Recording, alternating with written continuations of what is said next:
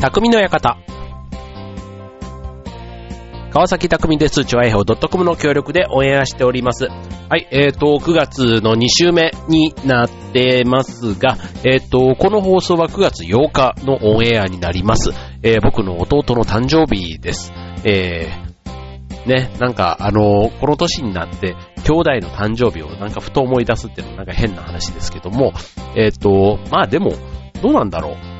子供の時より逆になんか大人になって、誕生日をまた、なんか20代、30代の時ってなんか意外と誕生日を軽く、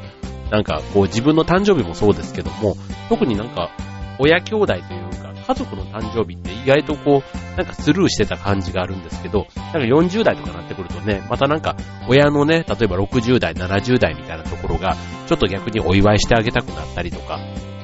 ね、なんかあの、自分のその兄弟とかってもね、なんかふとこう、ね、一年元気でいられたね。まあ、元気でいた一年をね、なんかこう、感謝したりっていうのがもう大体ちょっとあの、年寄り臭いなというか、ね、あの、若者的じゃないなっていうふうには思ったりもするんですけども、まあそれでもね、一年こう元気でっていうのはなんか新年と誕生日ってなんかね、一年をこう振り返る機会になるわけで、まあ9月、弟もなんかそういうのをね、家族に祝ってもらったりとか、ね、自分で振り返ったりとか、なんかそういうことしてんだろうなぁなんて思ったりもするわけで、はい。で、9月といえば、ね、9月、うんと、なんとなくね、あの、シルバーウィークとかね、年によってはあったりとか、結構、夏休み明けとはいえ、連休ね、えっと、敬老の日があったり、ね、あと、秋分の日があったり、っていうことで、なんか祝日が多い月。ね、しかもあの、暑さもね、ちょっと一段落するかしないかというところで、なんとなくこう、あの、9月って、ね、結構1年の中で好きな月の順番で言うと、うん、多分あの、上位、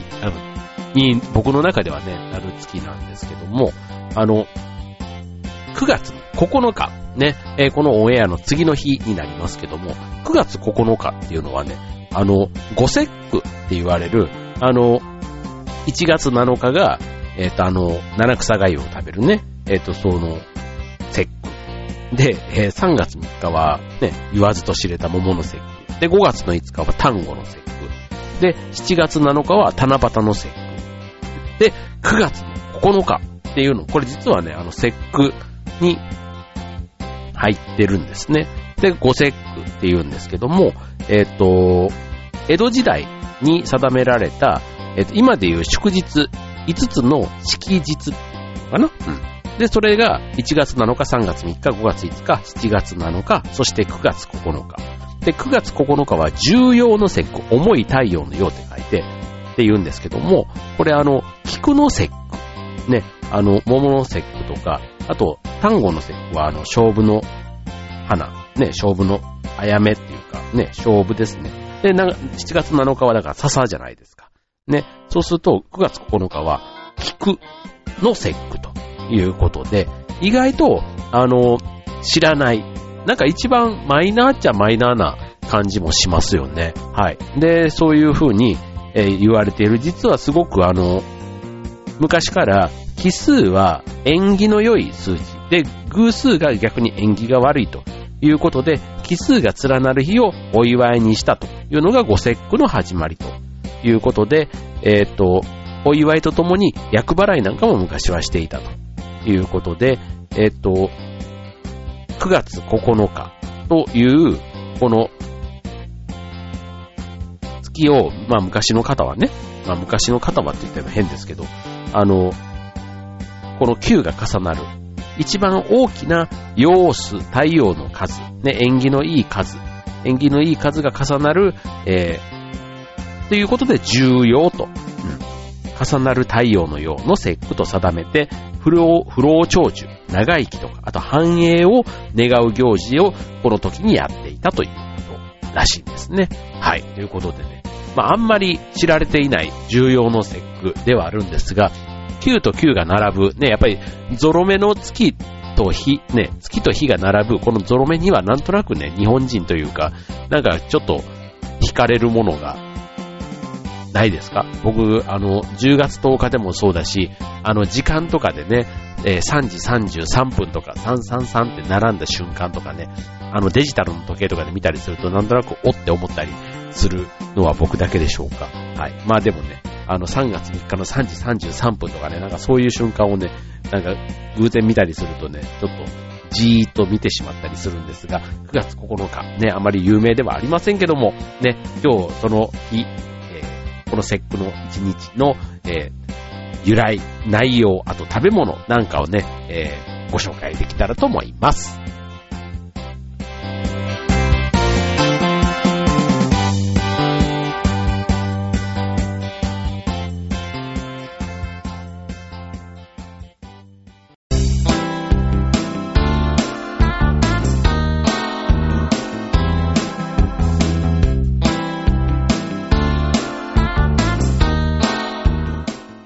はい、えー、今日のテーマは9月9日、重要の節句、別名菊の節句と言われるこの日についてご紹介したいと思います。はい、まず菊っていうね、花自体がね、なんとなくちょっと地味というか、ね、あのー、ちょっと、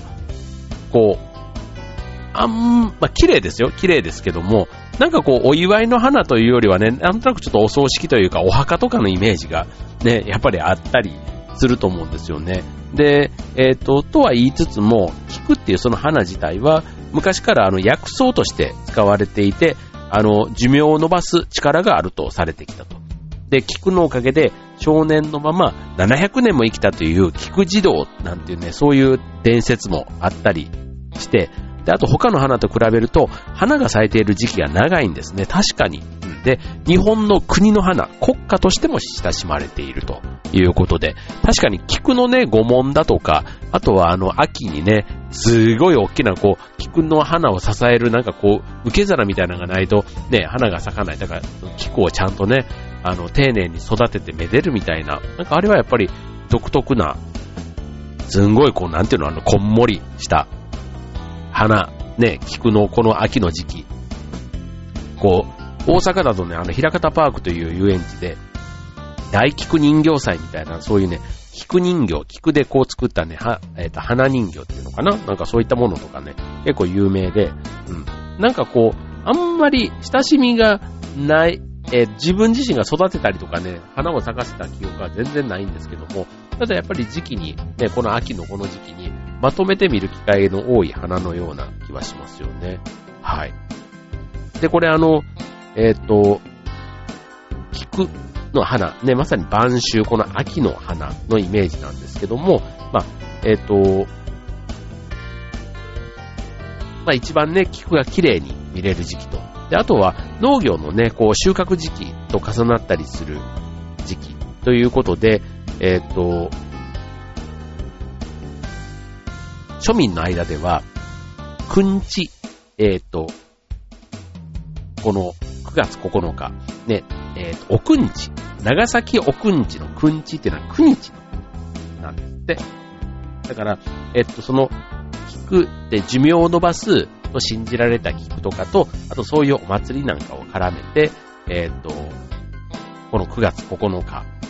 になんかいろいろ掛け合わせてやっている風習とかそういったものがあるそうなんですね。はい。じゃあこの重要の節句、ね、どんな風に楽しむのかということで、え、ー、と、まずは、菊酒。ね。えー、まずちょっと食べ物として、食べ物じゃなくてお酒だな。うん。あの、本来は、菊を漬け込んで作るもんなんですけども、お酒の上に菊の花びらを浮かべて、ね、えー、風流な気分を味わうというのが一つ。で、次、菊湯。ね、えー、湯船に菊を浮かべて入りますと。まあ、いわゆるあの、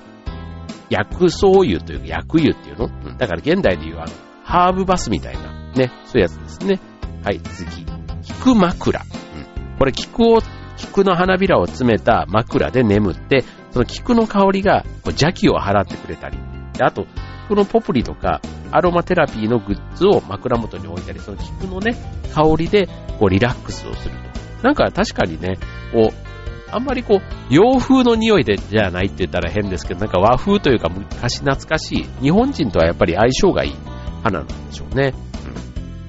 うん、で、次、菊合わせ。これさっき言ったあの、ね、えっ、ー、と、菊祭りとか菊人形展なんていうね、そういったものにつながってくるんですけども、えっ、ー、と、今でいう菊のコンクールになります。はい。で、聞くの、まあ、良さをね、優劣を競うということでね。はい。という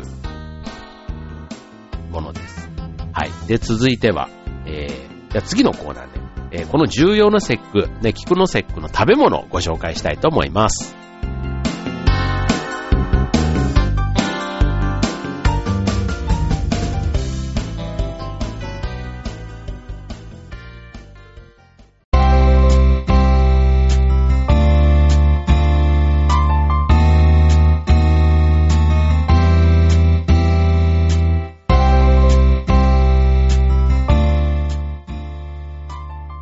はい、えー、この菊の節句、えー、食べ物ということでね、今度重要の節句の食べ物ということで、えっ、ー、と、もともとは秋の収穫祭なんかともね、関連が深いということなんですけども、えっ、ー、と、このお祝いのね、お膳には秋の食材が並びますということで、このさっきご紹介したね、菊の花びらの浮いた菊酒とともに食べると、なお良いと、縁起がいいということでね。まずは、えー、食用菊。ね、食用菊の花の王様と言われる花の菊の名前なんですが、もってのほかというね、菊のね、もってのほか。名前の由来は、天皇の御門、ね、菊の花が御門じゃないですか。で、それを食べるのは、もってのほかっていう、っていうところと、あとはあの、もってのほか、想像以上に美味しい菊だから、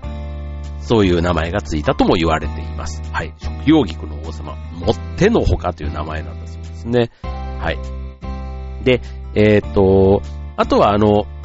まあ、菊って結構ね、あの、刺身とかのプラスチックのやつとかでよくね、あのタンポポみたいなのついてタンポポもあれ菊科ですからね。うん。で、えー、昔からその、エディブルフラワー、食べられる花として、おひたしとか、ね、水も、お吸い物とか、で、あとサラダとかでもね、ついてきてますけども、えっ、ー、と、これ、お刺身とかについてる菊の意味っていうのは、これ、あの、抗菌作用、だから食中毒を防ぐ役割で、ね、あの花自体がついてるんですね。はい。まあ、なんかただね、えー、色目として綺麗だけじゃない、別のちゃんと意味があるというところなんかも、ね、なるほどっていうところかもしれませんね。はい。で、次、えー、秋ナス、ね、おくんち、ね、9日にナスを食べると、中風に、あ、痛風ですね、にならないと言われています。はい。えー、焼きナスや焼きの、えー、ナスの煮浸しなんかが良いということですね。はい。で、あとはこれあの、栗ご飯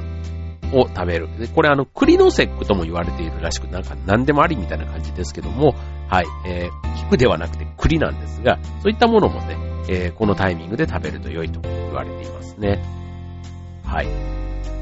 で、あとは、まあ、せっかく9月9日、ね、日本じゃもう最近はもう9月に入るとね、もうなんかハロウィンっていう感じがあって、なんかすっかりちょっと洋風な感じが9月のイメージになってしまいましたけども、まあ、改めてね、ちょっと和で楽しむっていうんだとすると、その聞くっていうところにね、ちょっとクローズアップ意識して見てみるっていうのはいいかもしれませんよね。はい。あの、例えば、まあ、聞くって言っても、あの、本当のね、純和風の菊ももちろんね、あの、いいですし、あとはその、和風じゃなくて洋風にもね、あの、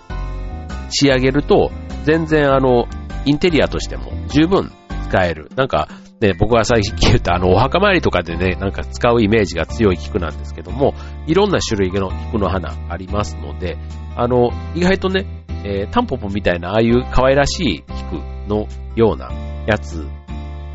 で、しかも黄色じゃない、違う色のやつもたくさんあったりしますので、まあ、この辺はね、フラワーアレンジメントなんかをやっている女性の方なんかだったら、もしかしたら季節の花としてね、うまく取り入れて、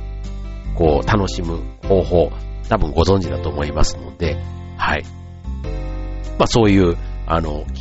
で、あとは、えっ、ー、と、もう一つこれ面白いなって思うのが、あの、アトビナってご存知ですか？これあの、これ、しかも重要の節句じゃなかったです。ごめんなさい。徴用の節句なんですね、これね。恥ずかしい。ごめんなさい。えー、もうこれ再収録はしませんが、徴用の節句です。徴用。はい。で、えー、後のひなっていうね、えー、風習があるんですね。これあの、後のひなっていうのは江戸時代からあるんですけども、大人のひな祭りとして注目をされているね、子供のためじゃなくて、大人のひな祭り。ね、えー、っと、れどうやってやるんだろう？えー、っとね、これはですね、えー、っと、桃の節句、要は3月3日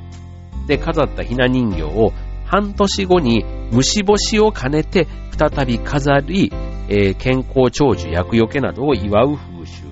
なんだそうです。で、え、地方によっては、えっ、と、な草で作った人形を備えたりするそうですね。なんかちょっと風流ですよね。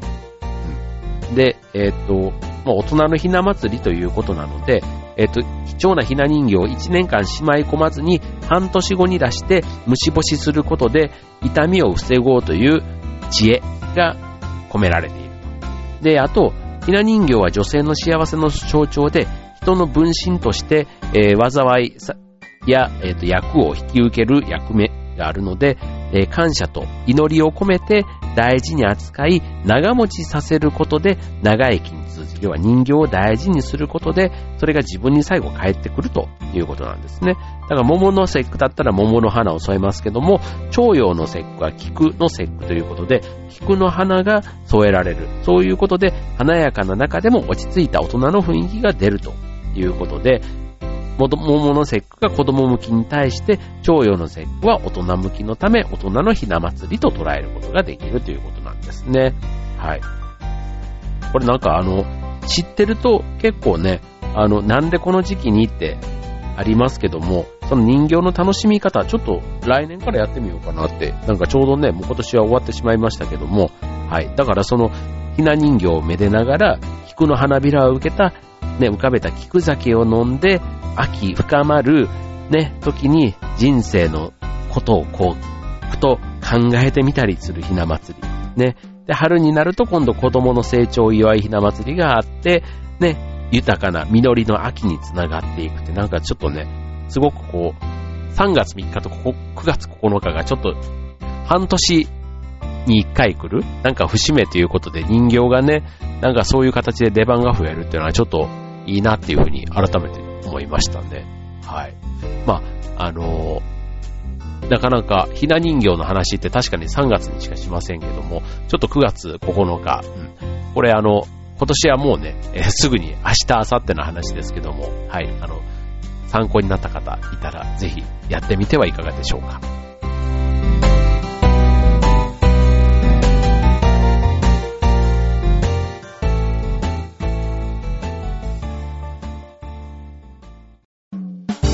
は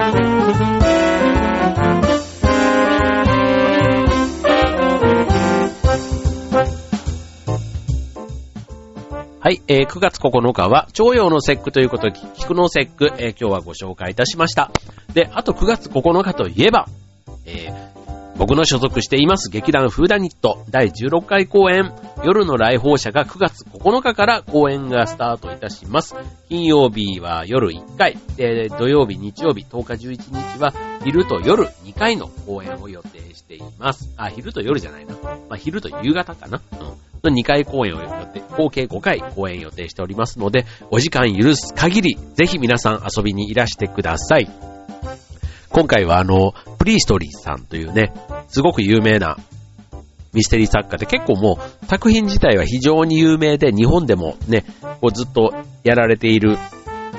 演目なので、作品としての中身はまずすごい、あの、秀逸な作品を今回もやらせていただくんですけども、あとはね、演じる側の力量で皆さんがどんだけこの物語の世界に感情移入していただけるかというのがね、役者のこの腕の見せるところですので、はい、台風はね、明日のうちに去ってしまいますので、金土日はきっとね、そういう意味でのお出かけには何ら支障がない、えータイミングかと思いますので、ね、お時間許す限り、ぜひ劇場の方お越しください。えー、お待ちしております。詳しくは劇団フーダニットホームページからご覧ください。はい。ということで、今週匠の方はここまで。バイバーイ。